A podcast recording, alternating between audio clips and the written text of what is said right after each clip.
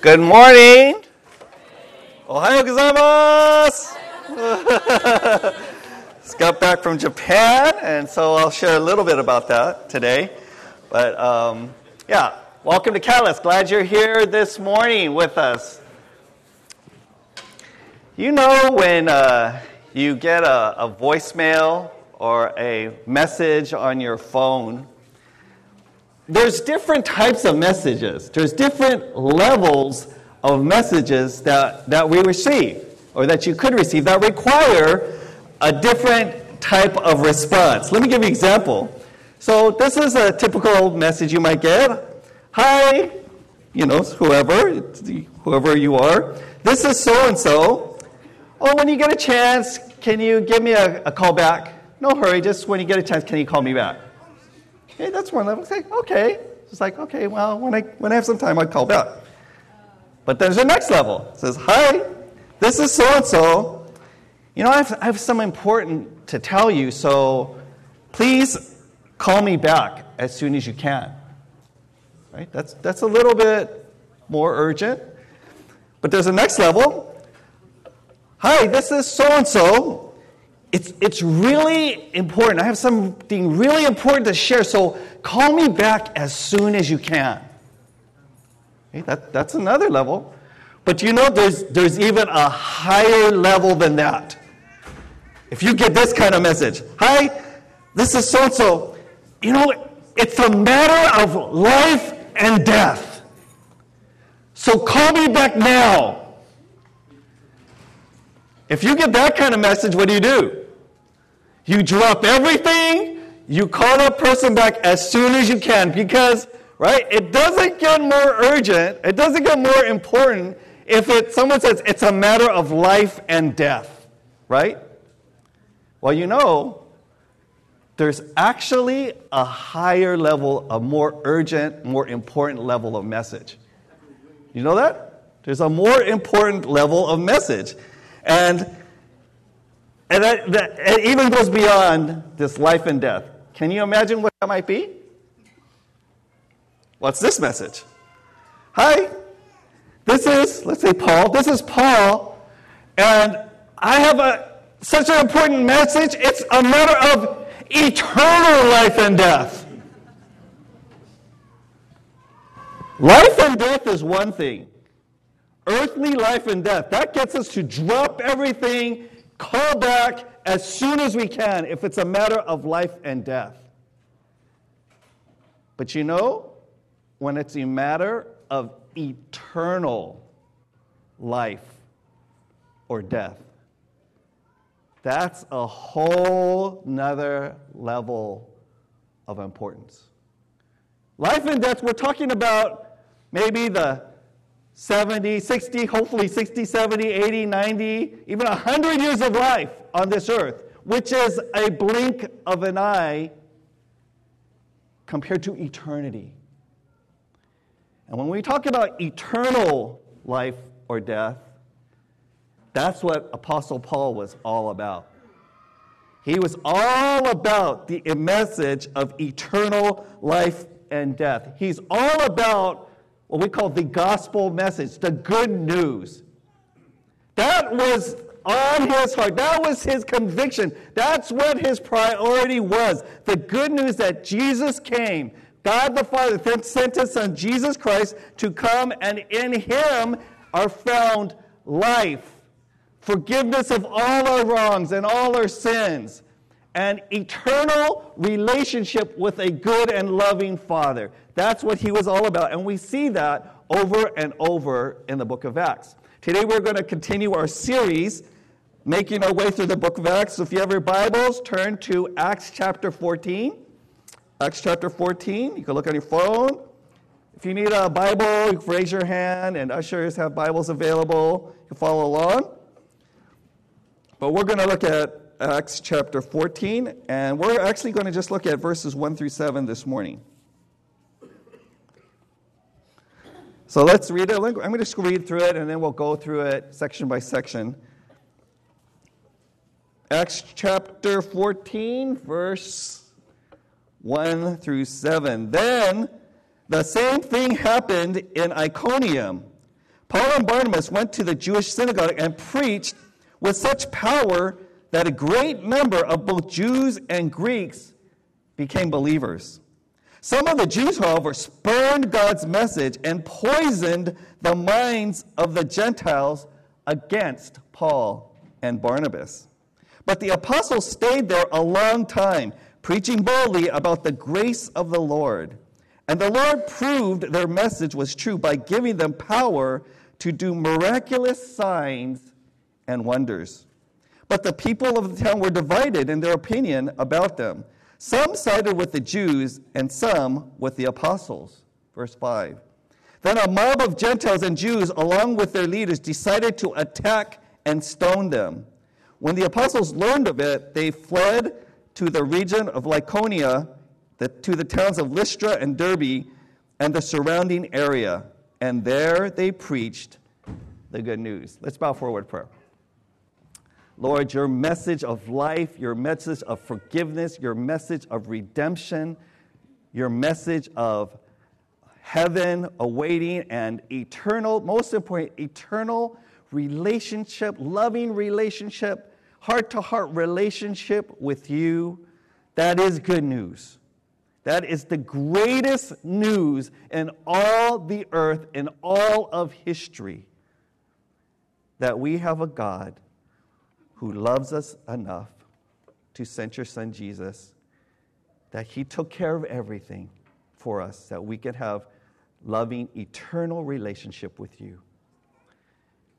Holy Spirit, we just ask in this time that you stir fire in our, in our bellies, in our hearts, in our minds, stir fire and conviction about your message of life. And Lord, there's really few things, if anything, greater than sharing that message with those around us. Thank you, Lord.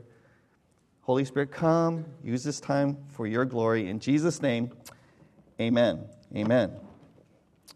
So, Paul and Barnabas were on their first missionary journey. And I have a map here Sorry, I forgot my laser pointer at home, but you can kind of see the, the blue line. They started off in, in Antioch, right, in Antioch, which is kind of near modern day Syria. And they go the blue line, they go to Cyprus. And in Cyprus, we, we went over this a few months ago. In Cyprus, they shared the gospel, they shared the good news about Jesus. And the, actually, the governor of Cyprus, he became a believer. So they go from Cyprus, Blue Line, they go up to, and that whole Asia right up here, that's modern day Turkey. Right? And over there in the green, Achaia, that's modern day Greece. So pretty much in Turkey, they went, they go to Perga, and then he goes up, follow the blue line to another Antioch.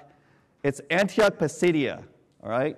And that's where they, well, that's where they are. That's where they, that's where they were right? And in Antioch Pisidia, they shared the gospel, but it kind of stirred up a bunch of things. It stirred up actually like a, a hornet's nest of activity. But on Paul's heart, as they went out on this missionary journey, there was basically two things on Paul's heart and Barnabas' heart. One, they wanted to share about Jesus with as many people as they could.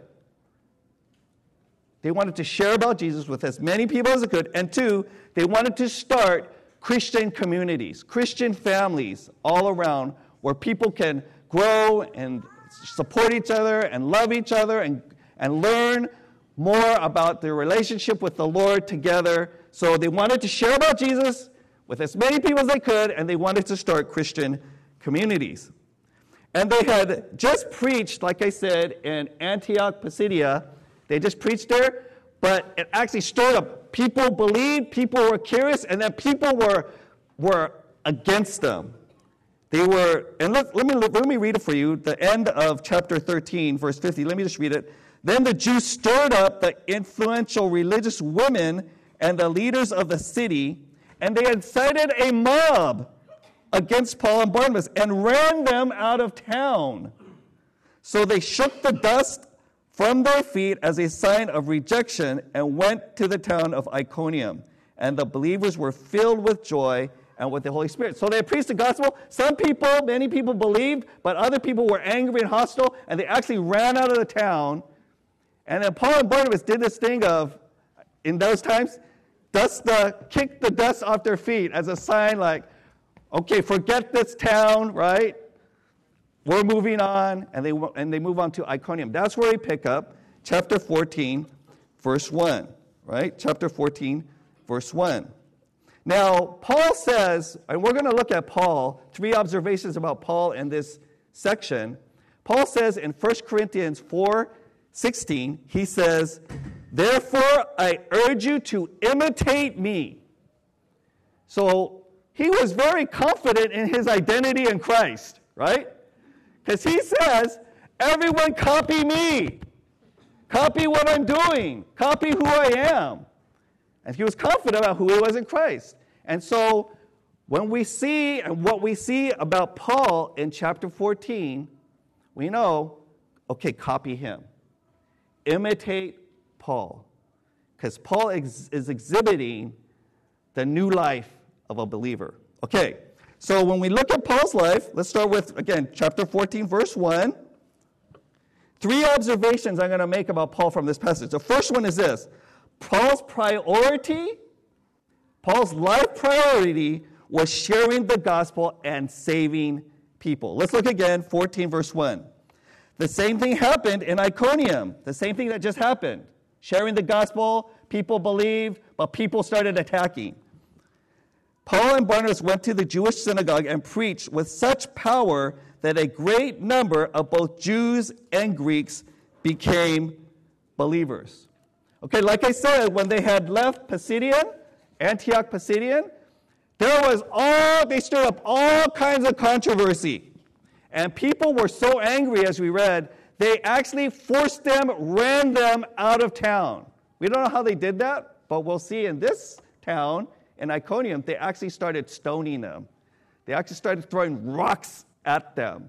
So we can imagine it said in the previous town, right, Antioch, it says that they got stirred up, a mob was hostile, and they ran them out of town. But but even though that, that happened, even though they got booted out of town, many believed their message. Many were saved. And so the question I have is this they go there, they preach, many are curious, many are saved, but they stir up all this commotion, all this country. People are angry at them, people are hostile, and they kick them out of the town. My question to you is this Was it worth it? Was it worth it for them to go to this town to share about Jesus, cause all this commotion, so much so that people are angry and hostile at them, and kick them out of town? I think it's totally worth it, right? Because people received eternal life. People put their faith in Jesus Christ. You know, I think sometimes, I know for me, we get so caught up in the day to day to day issues of life. What we're going to eat, what we're going to watch on TV, work situations, things going on.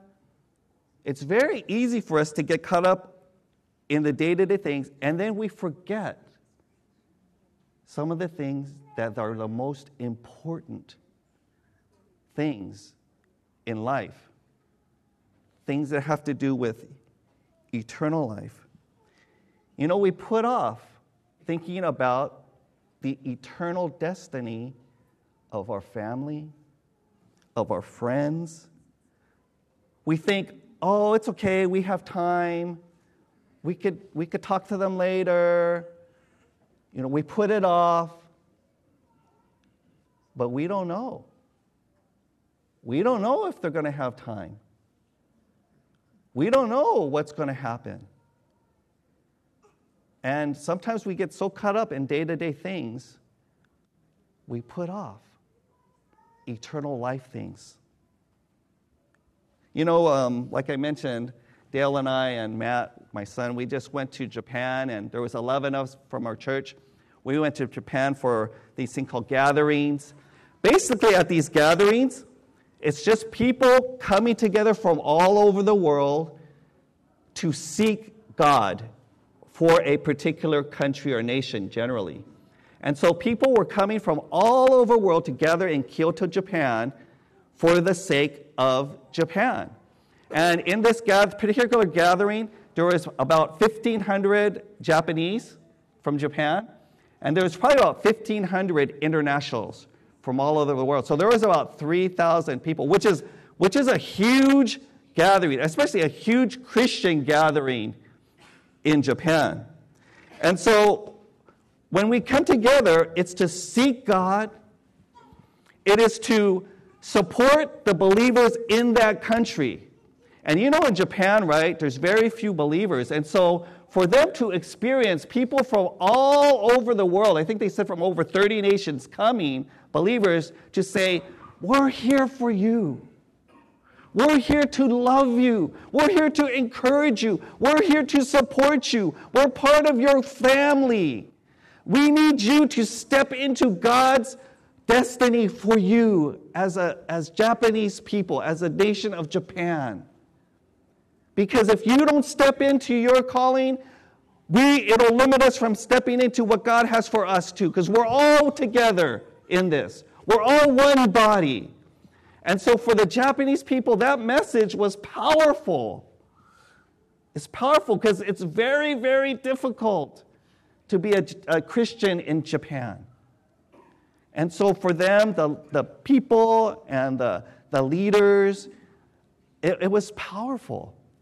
And, you know, there was many tears for them to experience the love, the support of the, of the greater of the greater body, the greater family of God. So, so that, was, that was awesome.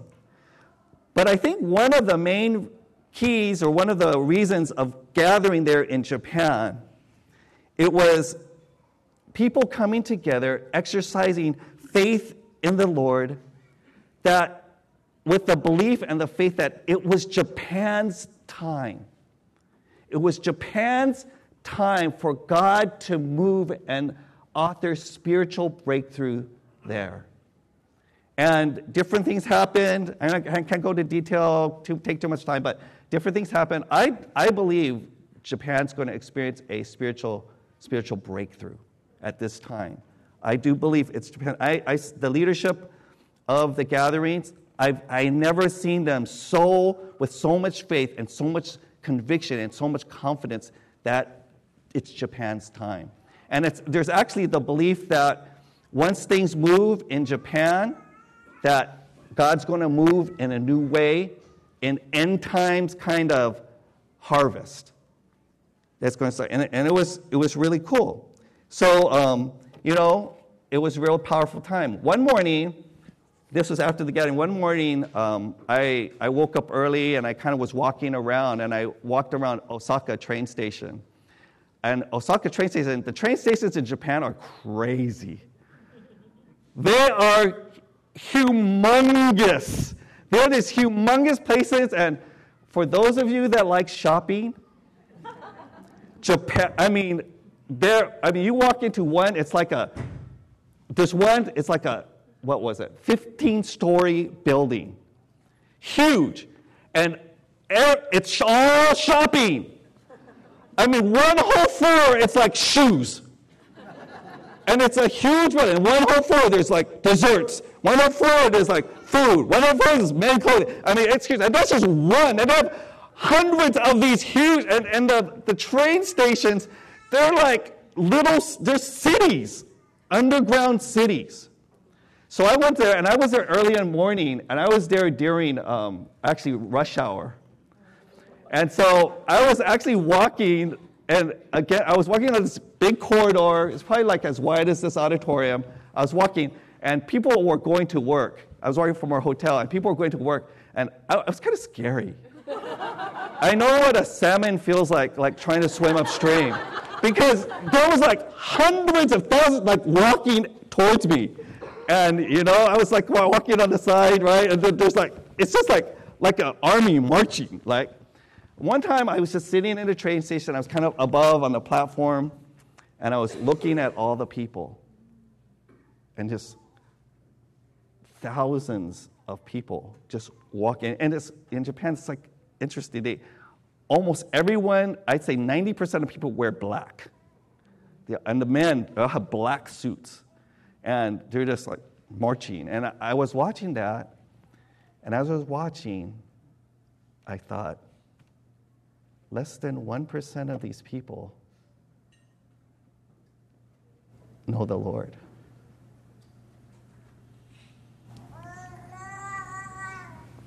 Of all the thousands of people, out of every hundred that walked by, maybe just one. And um, yeah, I felt, I felt like desperation for those people. It was like when you think about eternal life and death, it was, it was sad. It was heartbreaking. It was, it, was, it was very, very sobering. But I believe, I believe that as many Christian leaders believe today, that we, and I, I don't know if it's we, who the we is exactly, because I don't know if it's if I'm too old to be in that generation. this is the one, but there's a generation living today that is going to see the return of the Lord. And I know, like some of the gathering leaders, one of the key gathering leaders, he says, he told, I, I never heard him say he said, I believe the Lord's going to come back in our, in our lifetime. It's not going to be 50 years, it's not going to be 70 years, it's going to be in our lifetime.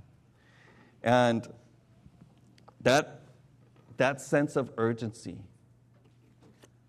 not only the sense of importance, but the sense of urgency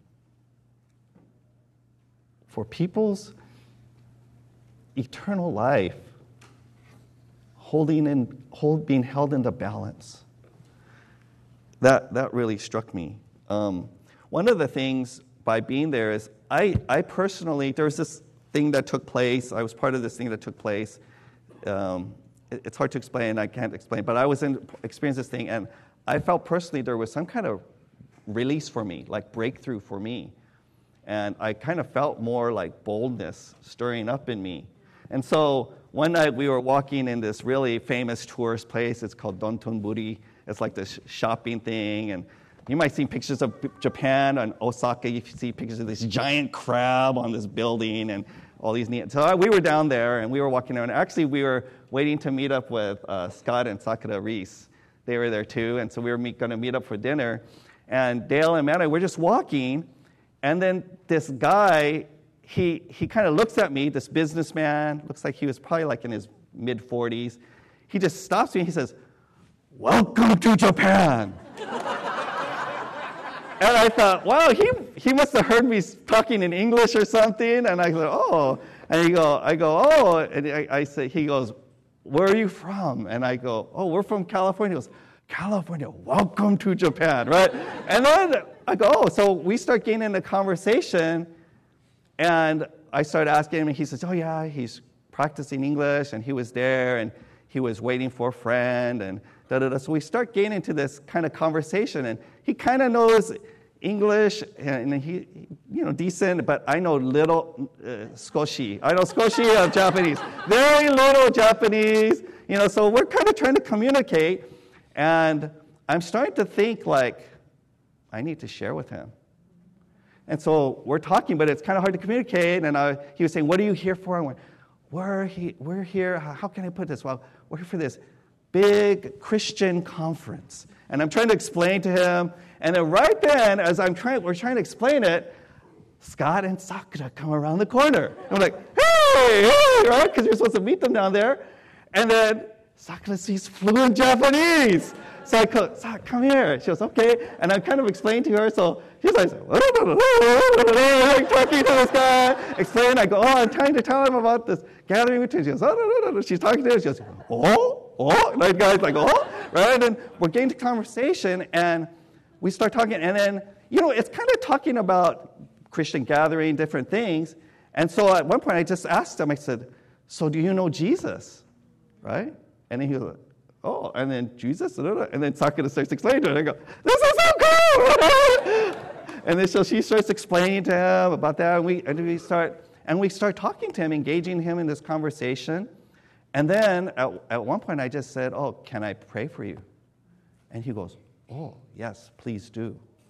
So he closes, he kind of goes like this, and I put my hand on his chest, and I just start praying for him that God has uh, loves him, God has destiny for him, and and Sak's translating for me, and all these things, right? And um, it was it was really cool.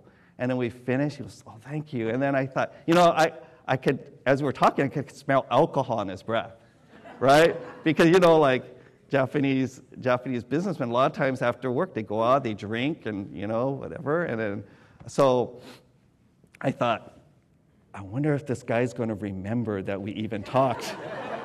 right? So then I thought, I felt like the Lord said, give him, give him something.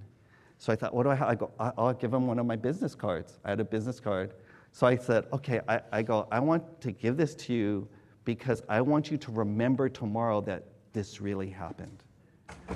That God has a plan for you, God loves you, and to remember this really, really happened. And I thought maybe even he'll email me sometime, right? So I, I gave it to him, and then, you know, we said bye, and it was, it was really cool. It was really cool. But I thought, you know, that's what, that's what people need. That's not only, only what the Japanese people need, that's what our friends and our family.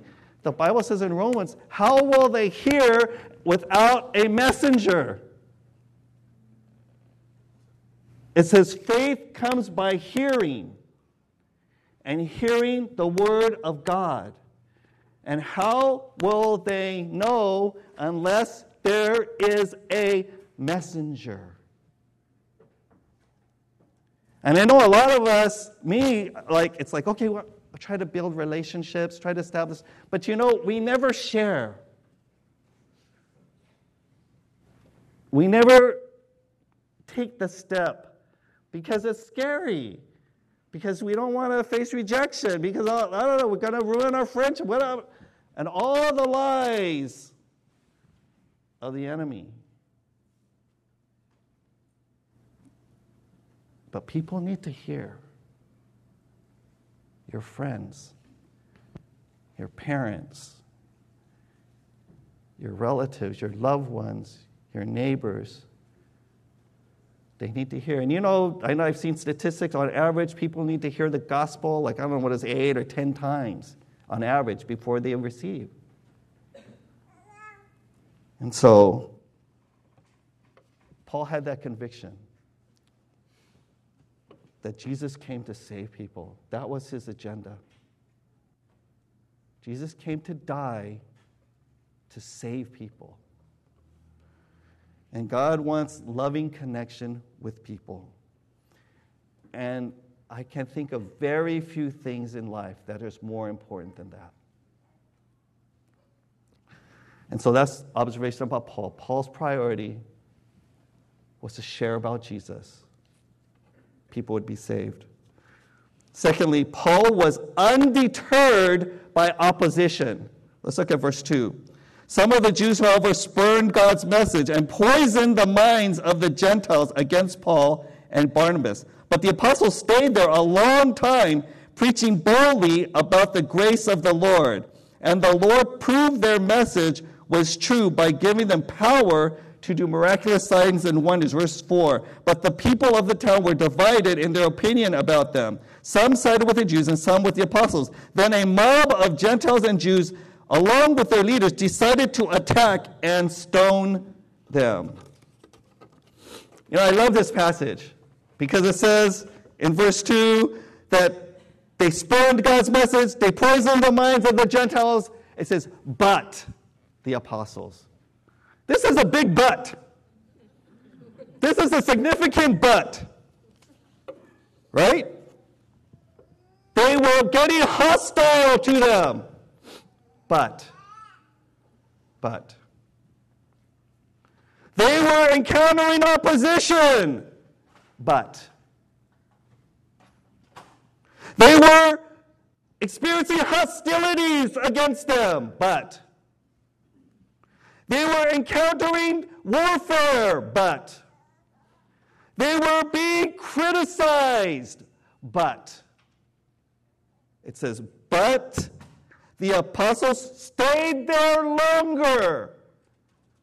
Preaching boldly, they were getting criticized, they were getting opposition, they were getting hostility, they were being rejected. But in the face of that, what did they do?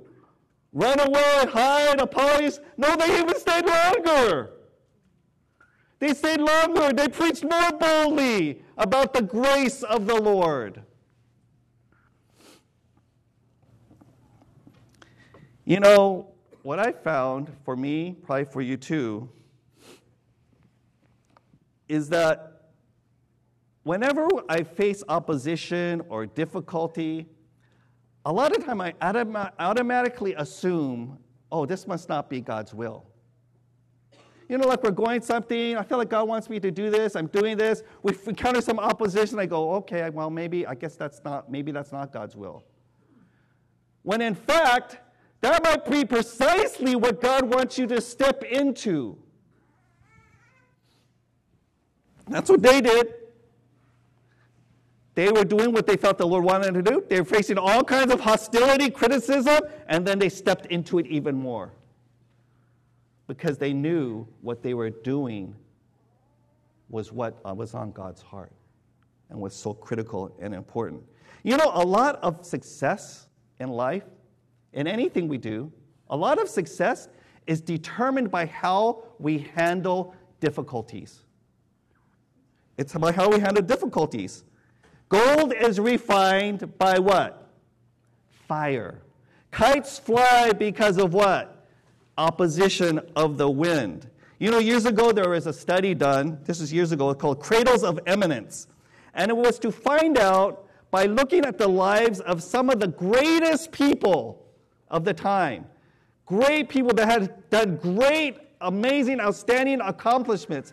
It was, is there a common thread amongst all these people who have achieved these great things? You know what they found? the one thread between all these great people, it was that almost every single one had overcome a very difficult obstacle in their life in order to become who they were. Sometimes when we encounter difficulties, sometimes when we get opposition, sometimes, God forbid, we would face criticism I don't like criticism. I shy, I run away from criticism. I don't like criticism. But sometimes, sometimes that's exactly what we have to put our face into and head into that with even greater determination. Paul and Barnabas, they knew how important it was for people to hear the gospel, and they were not deterred. They were not deterred. You know, on a side note here in verse 3, it says, Interestingly, it says, And the Lord proved their message was true by giving them power to do miraculous signs and wonders. What I've noticed in the Bible, you know, we, we're trying to grow in that as a church over our 13 year history, right? We're trying to grow and we want to see the power of God. We want to see the Holy Spirit move. We believe that God can heal today and do miracles today. We believe in the full gifts of the Spirit, right? The other day I was going through, reading through again, 1 Corinthians chapter 14, it says, eagerly desire the gifts, especially the gift of prophecy. It says, eagerly desire, do not despise, do not shy away from tongues. Pursue those things, because in those things, it's the power of God moving. So we've tried to grow in that, but what you know what I've noticed in the Word? A lot of times, signs and miracles or wonders, they're associated with people trying to evangelize other people. That's when God, I feel like that's when God is much more willing to move in that kind of power. When it's when we are taking steps of faith to engage in witnessing to someone, then he brings that as a sign to help convince them that what we are saying is true. Very interesting. And so, next time you're witnessing, someone needs healing, pray for them. Pray for them. Because I think, doesn't that, that makes just makes sense to me, right?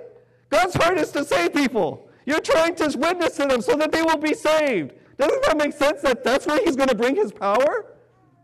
Not that he won't work if we're praying for other, one another to be healed, right? He won't work then. But I think he's much more like, yes, you're sharing, you're trying to connect that person with me. That's what I want. He's much more open, willing to bring his power to do miracles. That was just a bonus point for you. Okay, back to the thing. When we think about doing anything great, when we think about sharing Jesus with another person, we will encounter opposition. But we have to know there's nothing more important than what we're doing. Okay, finally, third, Paul was motivated by love. Paul was motivated by love. Okay, let's look at uh, verse 6 and 7. When the apostles learned of it, they fled to the region of Lycaonia, to the towns of Lystra and Derbe and the surrounding area. And there they preached the good news. You know, as I read through this, I asked myself, after all that Paul and Barnabas had been experiencing, what compelled them? What was, what was the underlying motivation? I know that they believed in the gospel, they believed that Jesus the messages and Jesus could save people. I know they believed that, but what was their what was the fire in them? What was the underlying motivation in their hearts to continue preaching? Because after all this, and since they go to a new town, then they still preach. They get to a new town, they start preaching more. What was the underlying motivation? And you know what? I came to the conclusion as I thought about this and thought about other passages. It's L O V E, love. That was what fueled them. They loved people. They loved people. 1 Corinthians 13. If I speak in the tongues of men, okay, get it. Okay. If I speak in the tongues of men or of angels, but do not have love, I am only a sounding gong or clanging cymbal. If I have the gift of prophecy and can fathom all mysteries and all knowledge, and if I have faith that can move mountains but do not have love, I am nothing. You could have the greatest, greatest prophetic words. You could share the heart and mind of God. You could get revelation from the Lord. But if we don't have love, he says it's nothing. You could have all knowledge. You could be the most intelligent, brilliant person in the world. You know, we get dazzled by people on who wants to be a millionaire that can just fly through and get to the top, or on Jeopardy who knows all those answers. Or people that are brilliant, we get enamored by their intelligence, by their knowledge, but he says if it's without love, it's nothing. He says you can even have faith, the kind of faith that can move a mountain, that can say to this mountain, go, and it goes. That much power and faith. But if you don't have love, he says, it is nothing. And he goes on, he says, if I give all of my possessions to the poor and give over my body to hardship, that I may boast, but do not have love, I gain nothing. If we are not growing in love, in our love for other people,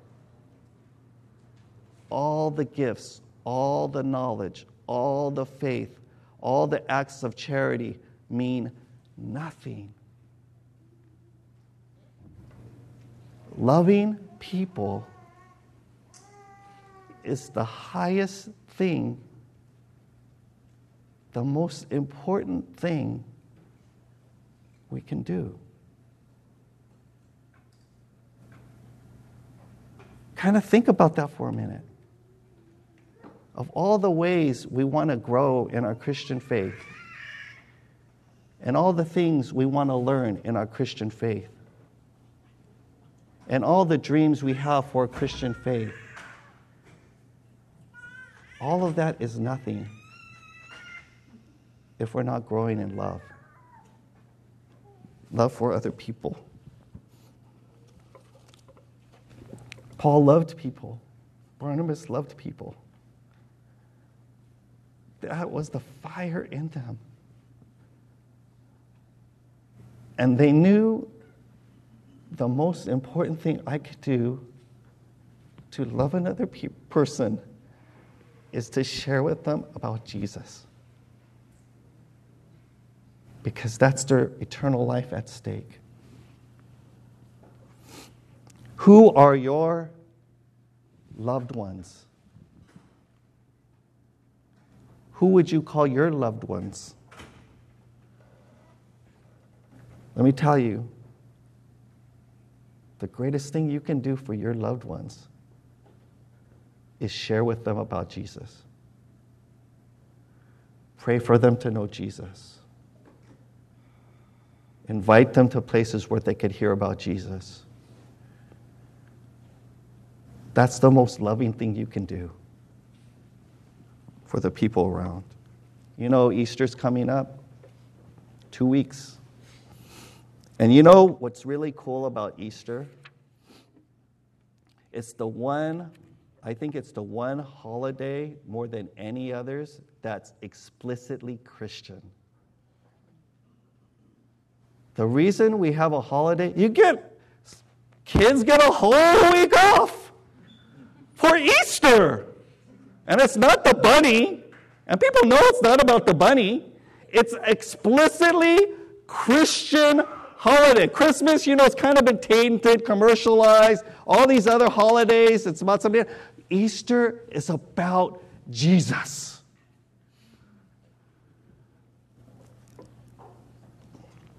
And so, I want to encourage us as a church family let's show our love.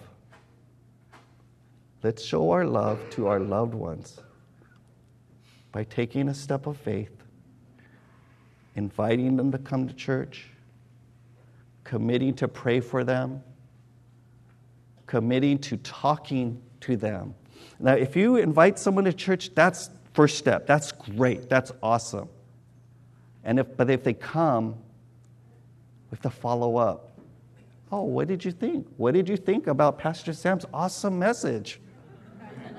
I thought this was really cool. It really spoke to me when he did talked about that. What do you think about that? What questions you engage? Talk. Because they will not come to faith without hearing the message.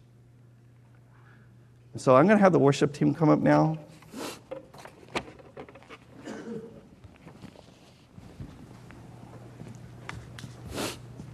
And I'm going to have us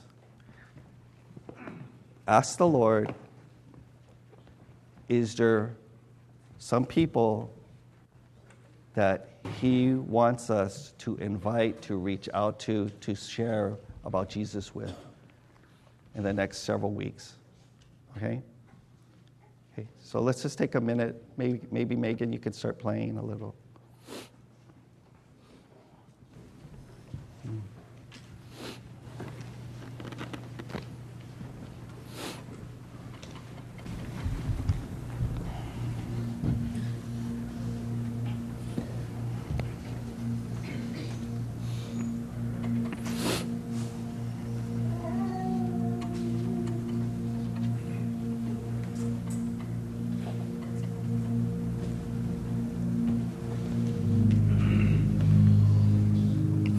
Spirit, would you just come and would you just lay people on our minds, bring people to our minds, put people on our heart, people that don't know you, Lord, that you want us to reach out to. Would you just start stirring and bringing people to our minds, to our hearts? And Lord, would you fill us? Would you fill us to overflowing? Would you release in us, Lord, your great love? Your great love for us, God. And your great love for them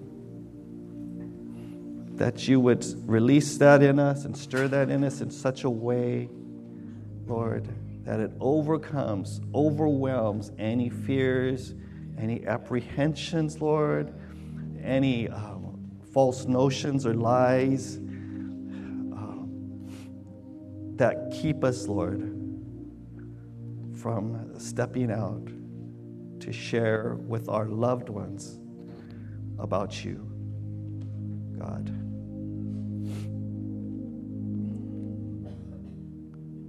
Would you let your love and compassion flow in us, Lord? So even in our invitation, it would be just sprinkled, drenched in love. So the person will know, Lord, and will sense, oh man, they, they just really care about me.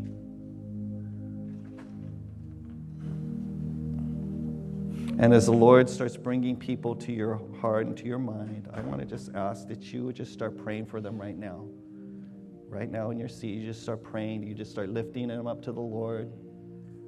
You start just asking the Lord to, to touch them, to reveal Himself to them. Lord, you would prepare their hearts to be receptive, Lord. For the Lord would prepare their hearts to be receptive. Lord, would you release in our church family a, a new unseen, ex- unexperienced level of boldness in our church like we've never experienced before. That's, that's fueled by your love, Lord. Holy Spirit, would you bring your fire, Lord? Would you bring fire, Lord? Bring your fire that, that would burn in us, Lord. That we would carry that, Lord that we would, we would sense and feel, Lord, the eternal life and death consequences of what's at stake, God. And that we would not put things off. We would not put things on the sideline. We would not say, okay, well, I, it, later, later, later. We, we, we would earnestly seek you now for them, eh, for opportunity, Lord and your timing to act. Thank you, Lord. And Lord, for those that have invited people in the past and, and they've come, they've come to a holiday. Lord, I know sometimes, Lord, it takes them coming to holiday services for many years before it actually sinks in. But Lord, they would, you would just encourage, Lord, that there's something there. They keep coming out to the holidays, they keep coming out, and um, you're working on their heart. So, Lord, would you just give that word of encouragement, Lord?